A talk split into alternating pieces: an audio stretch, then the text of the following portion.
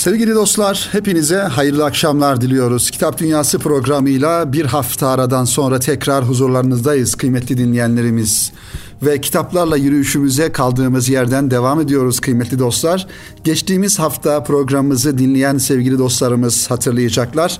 Biraz içinde bulunmuş olduğumuz bu salgın süreciyle alakalı sizlerle konuştuk ve dünya tarihinde bilinen ve yakın dönemde e, insanlığın yaşamış olduğu bir takım salgın hastalıkları ve bu salgın hastalıklarının neticesinde de yazarlar tarafından, efendim edebiyatçılar tarafından ortaya konulan, yazılan kitapları sevgili dostlar sizlere aktarmaya çalışmıştık ve şunu ifade etmiştik. Her e, toplumsal hadise, üzücü hadiseler, efendim sevindirici hadiseler, e, savaşlar, depremler, salgın hastalıklar vesaire.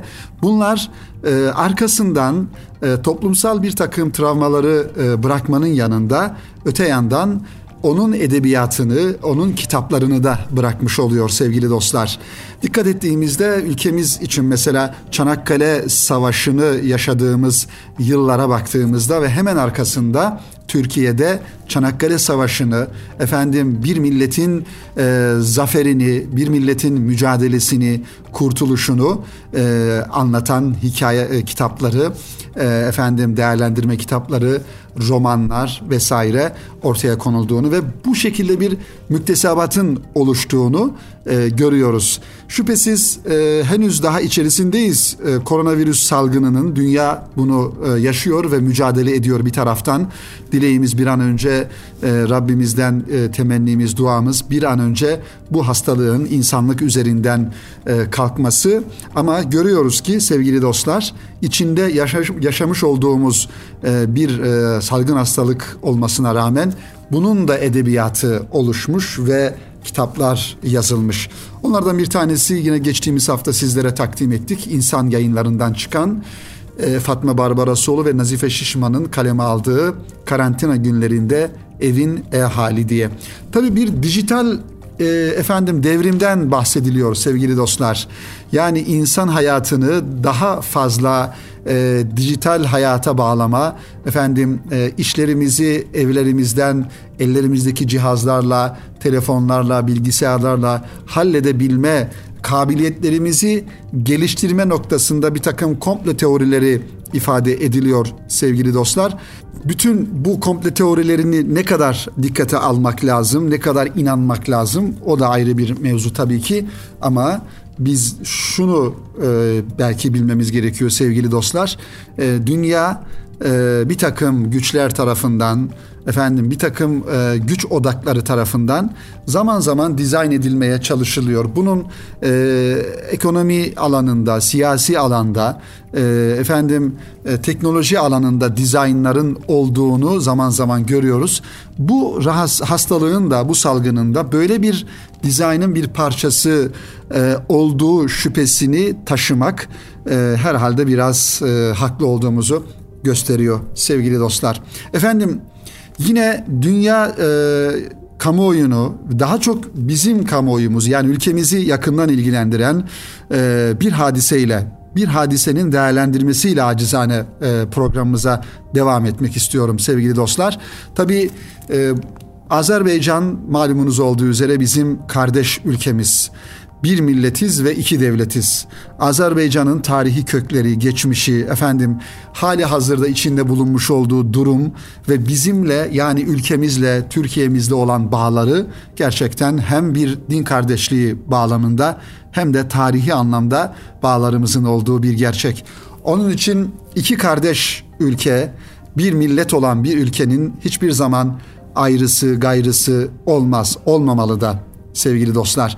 Onun için Azerbaycan'da yıllardan beri yaşanan, 30 yıldan beri yaşanan bir e, işgal e, durumu var. Ermenistan tarafından. Ermenilerin 1990'lı e, yıllarda efendim 92 yıllarında Azerbaycan'ın Karabağ ismi verilen bölgesini orada 7 tane şehrin içinde bulunmuş olduğu bölgeyi işgal ederek oradaki bütün Azerbaycanlı kardeşlerimizi, Azerbaycanlı Türkleri, Müslümanları kendi yerlerinden, yurtlarından ederek efendim bir kısmını ki e, baktığımızda 20 bin tane o yıllarda 20 bin şehidin olduğunu, binlerce insanın hala kaybolduğunu ve 1 milyondan fazla insanın da yerinden yurdundan edilerek e, sürgün edildiği bir manada e, göçmeye efendim e, oradan çıkmaya zorlandığı bir e, tablodan bahsediyoruz. Tabii Azerbaycan'ın sevgili dostlar Rusya'nın e, içerisinde bulunduğu yıllarda yani 1992 yılına kadar Sovyet Sosyalist Cumhuriyetler Birliği'nin içerisinde bulunan bir Türk Cumhuriyeti'ydi. Aynen diğer Türk Cumhuriyetlerin olduğu gibi. Tabii bu ülkeler sevgili dostlar Azerbaycan, efendim Türkmenistan, Kazakistan e, gibi e, ülkeler ki bunların arasında e, Gürcistan da var diğer taraftan baktığımızda e, sayı olarak yani nüfus olarak e, az. Mesela Azerbaycan'ın nüfusu 7 milyon civarında fakat yeraltı zenginlikleri, efendim doğal zenginlikleri fazla olan, zengin olan ülkeler. Dolayısıyla e, Rusya'nın e, başta olmak üzere e, öbür tarafta İran'ın her zaman bu ülkelerin üzerinde e, emellerinin olduğunu bilmek lazım. Ve bu ülkeleri bu şekilde dizayn etme noktasında da e, bir takım çalışmaları öteden beri olduğunu da ifade etmek lazım. Tabii ki bu ülkelerin bizim ya bu ülkelerin bizimle olan bağı gibi diğerleriyle böyle bir bağının olduğunu söyleyemeyiz. Yani Azerbaycan'ın, Türkmenistan'ın, Kazakistan'ın, Özbekistan'ın Türkiye ile olan bağları e, Rusya'yla, İran'la ya da başka bir ülkeyle böyle bir bağları yok. Çünkü biz zaten aynı kökten, aynı milletten, aynı dinden, aynı tarih ve aynı kültürden gelen bir ağacın dalları gibiyiz. Onun için sevgili dostlar bizimle onların kardeşliği aynen bir e, anne babanın evlatları gibi öz kardeşlik mesabesindedir sevgili dostlar. Ama diğerleri ise bir takım emelleri olan, bir takım e, beklentileri olan, efendim e, bir takım işgal kafa yapısında olan e, ülkeler buralarla ilgili her zaman emelleri olmuşlardır. Geldiğimiz noktada sevgili dostlar biliyorsunuz geçtiğimiz hafta başlayan Azerbaycan'la Ermenistan arasındaki gerginlik ve hakeza bir savaşın başlaması ve bu savaşın başlaması ile beraber e, Azerbaycan ordusunun Ermenistan'a karşı Ermenistan savaş e, güçlerine karşı ordusuna karşı göstermiş olduğu üstünlük e, bunlar bizi sevindiriyor. Tabii şunu da ifade etmek lazım aslında burada yani Ermenistan-Azerbaycan savaşında savaşan güçler bu ülkelerin kendileri olmakla beraber aslında bir taraftan bir tarafta Türkiye, diğer tarafta Rusya ve İran karşı tarafta olduğunu da unutmamak lazım. Ve Türkiye'nin hamdolsun hem askeri gücü hem bölgedeki ağırlığı hem savaş gücü, savaş teknolojisi gerçekten e, bu e, savaşta, bu karşılıklı olan savaşta e, belli bir e, üstünlüğün sağlanmasına da sebep oldu diyebiliriz. Tabii e, 1 milyondan fazla insan 30 yıldan beri sevgili dostlar yerinden yurdundan edilmiş. Bu kardeşiniz Azerbaycan'da 2002 ve 2009 yıllar arasında hamdolsun Azerbaycan'da bulunma ve hizmet etme Rabbimiz imkanı, fırsatı vermiş oldu, verdi. Ee, dolayısıyla orada 8 yıl kadar bir zaman diliminde yaşadık, kaldık. Oranın ekmeğini yedik, suyunu içtik, havasını teneffüs ettik. Gerçekten e, hem onların bize karşı Azerbaycanlı kardeşlerimizin Türkiye'ye, Türklere karşı hem bizim de onlara karşı gerçekten derin bir muhabbetimizin olduğunu ifade etmek lazım. Biraz daha geriye gidersek sevgili dostlar yani bundan 115 yıl öncesine 1905 yılına 1910'lu yıllara gittiğimizde şöyle tarihi bir gerçeği sizlerle paylaşmak istiyorum sevgili dostlar. Osmanlı Devleti'nin son e, demleri diyelim. Yani Osmanlı Devleti'nin daha doğrusu birçok cephede savaştığı, zor durumda olduğu ve bir manada e, enerjisinin azaldığı, savaş gücünün e, zayıfladığı bir dönemde yine aynı şekilde 1905'li yıllarda İngilizlerin desteğini alan Ermeniler Bakü'ye kadar saldırıyorlar.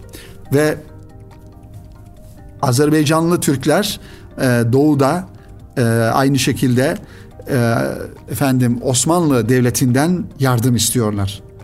Enver Paşa'nın üvey kardeşi Nuri Paşa, Nuri Paşa Kafkas İslam ordusunu kurarak bu İstanbul'dan e, efendim e, Batum'dan Tiflis üzerinden ve Azerbaycan'a giriş yapıyor.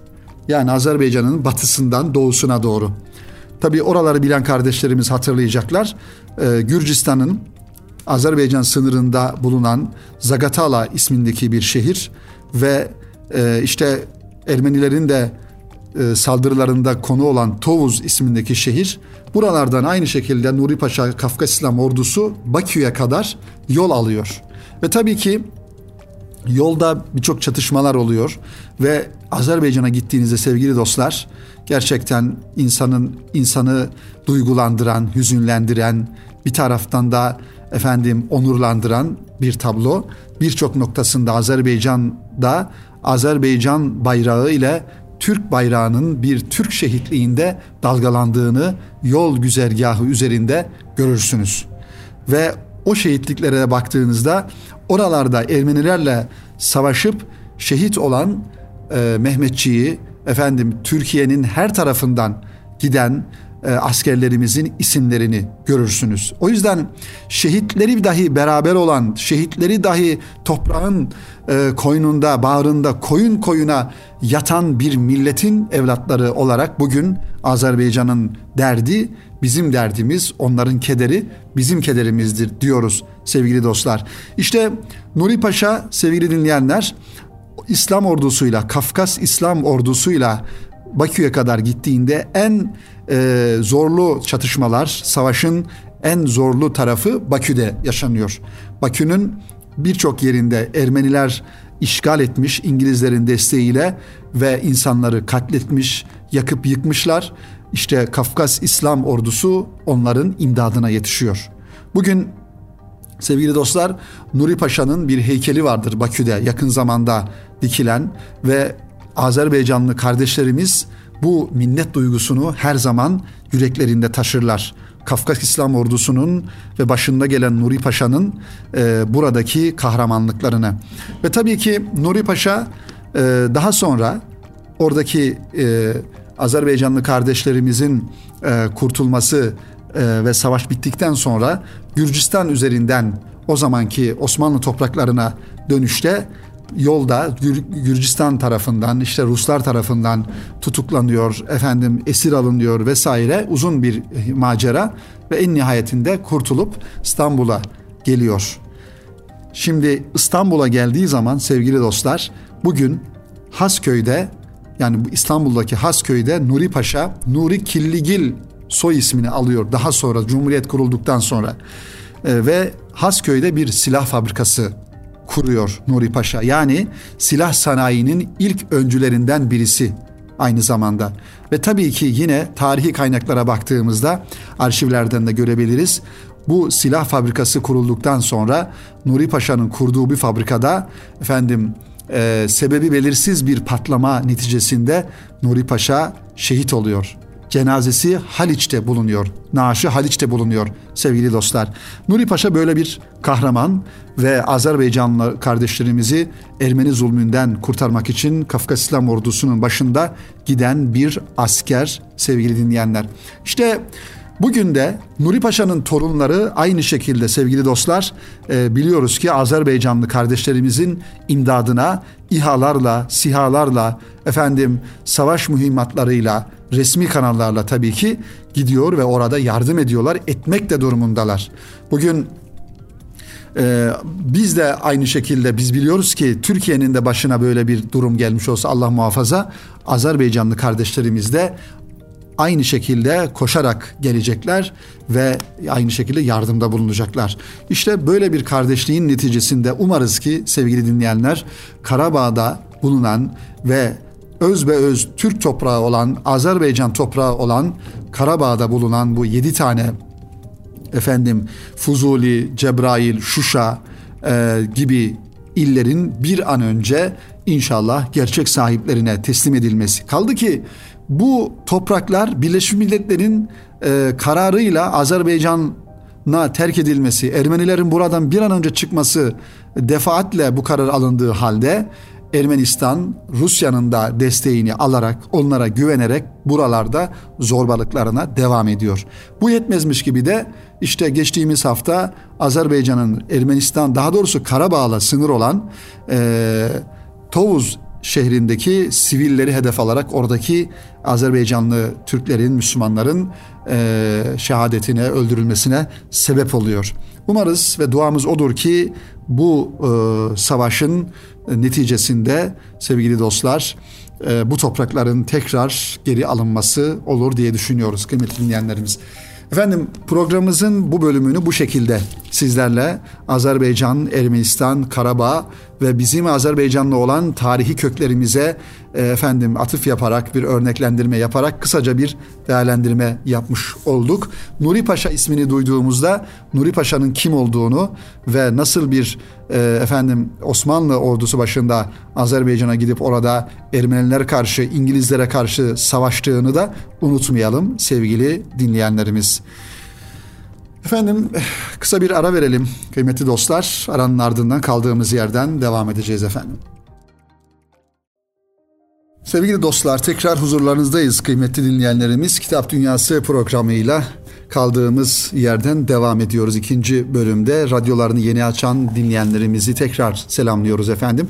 Birinci bölümde güncel bir meseleye temas ettik e, bölgemizde yaşayan ve bizi çok yakından ilgilendiren, yaşanan, bizi yakından ilgilendiren Ermenistan ve Azerbaycan arasındaki savaşın ve bizim Azerbaycan'la olan tarihi köklerimizin neler olduğunu hatırlatma noktasına düşüncelerimizi sizlerle paylaştık sevgili dinleyenler. İkinci bölümün ilk kitabı Bir Mücadele İnsanı sevgili dostlar.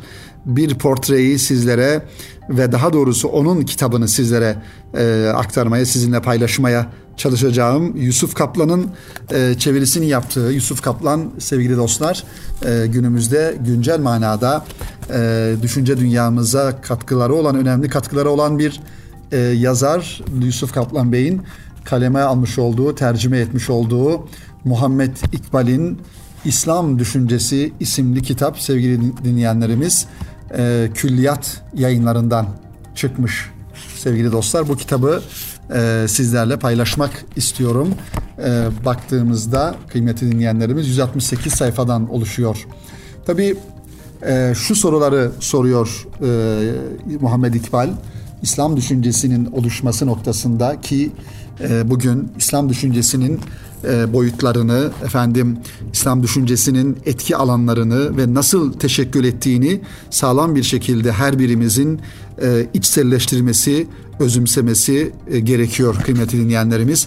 Sadece bir e, dini hayat olarak tabii ki çok önemli bir İslam'ı dini hayatımız, bir hayat tarzımız e, olarak bilmek ve asgari düzeyde dini bilgilere sahip olmakla beraber İslam'ın bir düşünce, bir mefkure, efendim bir ideoloji tarafı, efendim bir e, dünyaya verdiği mesaj, dünyaya çağrısının ne olduğu noktasında da e, Müslüman olarak bir fikir sahibi olmak durumundayız sevgili dostlar. İslam düşüncesi çağımıza ne söyler sorusu ve İslam düşüncesinin temel özellikleri ve sorunları nelerdir? İkinci soru, ilahi hükümranlık ne demektir? Çağdaş bir İslam düşüncesi nasıl inşa edilir? İslam medeniyetinin yaşadığı kriz nasıl aşılabilir e, sorularını sormuş e, Muhammed İkbal bu kitabında. Çağımızın en büyük Müslüman düşünürlerinden biri olan Muhammed İkbal bu kitabında İslam düşüncesinin temel özelliklerini ve sorunlarını özlü bir şekilde özetliyor bize. İkbal'in çeşitli makalelerinden oluşan bu kitapta İslam düşüncesi e, ahlaki, sosyal ve siyasi düşünce, ilim düşüncesi, felsefi ve tasavvufi düşünce ve sanat düşüncesinden oluşan dört ana başlık altında inceleniyor bu kitabın sayfalar arasında sevgili dostlar. İslam medeniyetinin büyük bir kriz yaşadığı bir zaman diliminde yazılan bu metinler hem İslam medeniyetinin fikri bunalımının nasıl aşılabileceğine dair özgün ve ufuk açıcı öneriler sunuyor. Ayrıca bu metinler hem İkbal'in yayın yayınlayacağımız diğer kitapları için hem de İslam düşüncesinin sorunları için özgün bir giriş metni olma özelliği de taşıyor.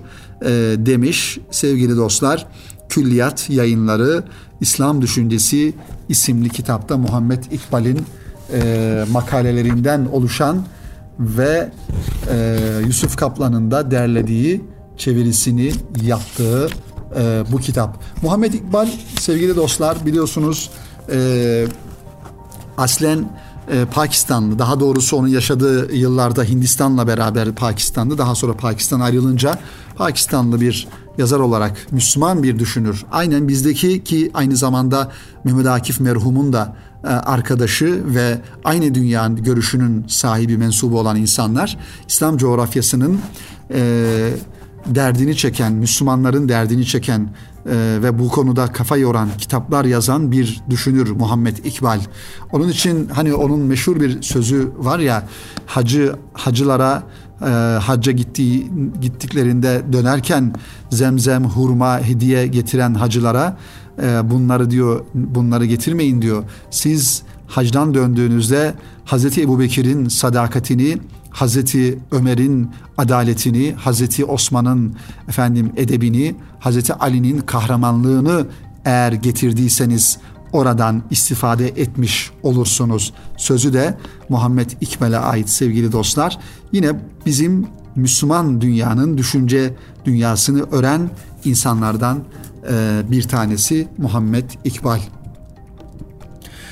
Tabi kitabın sayfaları arasına baktığımızda sevgili dostlar biraz daha yakından tanıma imkanımız e, oluyor kitabı. İslam'da siyasi düşünce başlığı altında birinci bölümde Sünni siyaset teorisi ve seçilmiş monarşi, Şii siyaset teorisi, harici cumhuriyetçiliği gibi üç ana başlığında İslam'da siyasi düşüncenin e, sac ayaklarını bir yönüyle yani Şii'de, Şiilerde siyaset teorisi nasıl oluşmuş, Sünnilerde siyaset teorisi ve harici cumhuriyetçiliği gibi böyle bir tasnif yapmış Muhammed İkbal. E, devam ediyor. İlahi hükümranlık hakkı meselesi, ahlaki ve siyasi bir ideal olarak İslam, e, Müslüman cemaati, Müslüman demokrasisi, e, doğuda kadının konumu hep tartışılmış malumunuz olduğu üzere e, sevgili dostlar. E, birinci bölümün alt başlıkları bunlar. İkinci bölüme, e, ikinci kısma baktığımızda ilim düşüncesini ele almış. Müslüman ilim adamlarına daha derin bir araştırma çağrısı ve cismani diriliş demiş e, bu bölümde. Üçüncü kısımda ise İslam ve mistisizm, mutlak birlik doktrini e, ve e, Mevlana Celaleddin Rumi gibi başlıkları görüyoruz burada. Son olarak da sanat düşüncesi peygamberimizin Arap şiiri eleştirisi başlıklarını burada görüyoruz. Tabi bu ve benzeri kitaplar sevgili dostlar e, bir düşünce dünyamızı öğren ve oluşturan metinlerden oluşuyor. E, e, bizim İslam düşüncesi dediğimiz hadisenin tarihi oluşumu, kökenleri, bu düşünceye katkısı olan, bunu bir doktrin haline getiren, bir sistematik hale getiren efendim düşünce insanlarının da görüşlerini görmüş oluyoruz. Bunları da okumak gerekiyor. Herhalde Yusuf Kaplan Bey'e yakışırdı bu kitabı sevgili dostlar e, tercüme etmek ve derlemek. Yusuf Kaplan Bey'in bir e, kısa bir yazısı var e, sevgili dostlar. O yazıyı da inşallah e, kısaca size nakletmeye çalışayım. Hem kitabı biraz daha yakından tanımış olalım. Müslüman toplumlar olarak yaklaşık 200 yıldır tarihte yaşadığımız ikinci büyük medeniyet buhranı ile karşı karşıyayız diyor Yusuf Kaplan. Birinci medeniyet buhranı 12. ve 13. yüzyıllarda İslam medeniyetinin Doğu cephesinde Moğol istilası ve Haçlı saldırıları, Batı cephesinde mağripte yaşanan asabiye sorunu ve çatışmaları neticesinde gerçekleşen siyasi bir buhrandı. Bu buhranı Osmanlı'nın geliştirdiği medeniyet meydan okumasıyla aşmayı başardık ve İslam medeniyeti ilk kez Osmanlı medeniyet tecrübesinde akidevi, sosyal ve siyasi bütünleşmeyi gerçekleştirmiş oldu. Son 200 yıldır yaşadığımız medeniyet buhranı ise daha derin ve çok boyutlu bir buhrandır. Hem İslam'la hem de hakim kültürle ilişkilerimizin kopması e, sonucunu doğuran çift yönlü temassızlık şeklinde tezahür eden bir fetret dönemidir e, diye tarif ediyor bu buhranı Yusuf Kaplan. Medeniyet buhranı medeniyet fikrinin yitirilmesiyle sonuçlanmıştır medeniyet fikri dinin Medine'de hayat bulduğu hayatiyet kaynağıdır. Evet, medeniyet buhranı diyor medeniyet fikrinin yitirilmesiyle sonuçlanmıştır. Ne zaman ki bizim İslam toplumlarında e, medeniyet fikrimiz e, kayboldu, buhranda o zaman başladı. Hayatiyet kaynağı olan medeniyet fikrinin yitmesi hayat kaynağının da e, hayat bulma, buldurma kaynağının da efendim yani Medine'nin de yitmesiyle sonuçlanmıştır. Bütün bunların e, sonucunda mahşerin üç kapısı ilim, irfan ve hikmet gelenekleriyle mahşerin üç atlısı alim, arif ve hakim figürleri de ortadan kalkmıştır. Çok önemli tespitler bunlar sevgili dostlar. Bu medeniyetin yitirilmesiyle mahşerin üç kapısı dediğimiz ilim, irfan ve hikmet. Yine mahşerin üç atlısı dediği Yusuf Kaplan Bey'in alim, arif ve hakim figürleri ortadan kalkmıştır. Yani ne zaman biz tasavvufu efendim gerçek manada irfanı kaybettiysek sevgili dostlar o zaman medeniyetimizi de kaybetmiş bulunuyoruz. İşte Muhammed İkbal'in bu kitapta bir araya getirdiğimiz metinleri bize alim, arif ve hakim figürlerinin özelliklerini de ilim, irfan ve hikmet geleneklerinin özünü de kişiliğinde gerçekleştirebilmiş bir mütefekkir olarak hem genelde İslam medeniyetinin özelde İslam düşüncesinin temel ilkelerini özlü bir şekilde hülase eden hem de yaşanılan buhranın nasıl aşılabileceğine dair ipuçları sunan irili ufaklı makalelerinden oluşuyor e, diyor Yusuf Kaplan sevgili dostlar. Bu kitapta e, İkbal'in düş, İslam düşüncesinin temel güzergahlarına, uğrak alanlarına ilişkin yaptığı gözlemlerin yanı sıra çağdaş bir Müslüman düşünür olarak geliştirdiği şayanı dikkat fikirlerinin de yer aldığını vurgulamak gerekiyor. Söz gelişi ilahi hükümranlık meselesinde söyledikleri hem İslam'ın çağımıza söyleyebileceği şeylerin çapını çok iyi ele veriyor hem de yaşadığımız medeniyet buhranının aşılmasına ilişkin dikkate değer ipuçları sunuyor. Son olarak bu metinlerin İslam medeniyetinin ve İslam düşüncesinin meselelerinin kavranmasına ve yeni açılımlara imkan tanımasına katkıda bulunması en büyük umudumuzdur diyor sevgili dostlar Yusuf Kaplan tercüme etmiş olduğu Muhammed İkbal'in İslam Düşüncesi isimli külliyat yayınları arasından çıkan bu kitapta kıymetli dinleyenlerimiz. Efendim e, önümüzde başka başka kitaplar da vardı. Mesela bunlardan bir tanesi İlahi Kelam'ın Müstesna Grameri Doktor Mehmet Kılıç Arslan ve diğer taraftan Mahmut Kanık imzasını taşıyan harflerin ilmi. Evet Mahmut Kanık Hoca zannedersem geçtiğimiz hafta e, vefat etti. Allah rahmet eylesin kendilerine. Bu da insan yayınlarından çıkan Muhiddin İbn Arabi harflerin ilmi El Futuhatul Mekkiye'nin birinci, ikinci ve yirmi altıncı e, bablarını e, tercüme etmiş hocamız.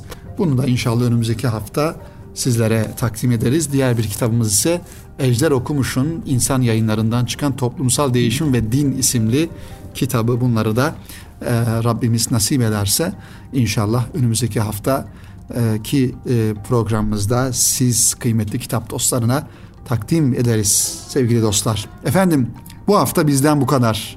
Umarız kitapla yürüyüşümüz her zaman her daim gelişerek, büyüyerek e, ve kendimizi yenileyerek devam eder. Unutmayalım bütün kitapları tek bir kitabı yani Kur'an'ı daha iyi anlamak ve okumak için okuyoruz, okumalıyız, okutmalıyız sevgili dostlar.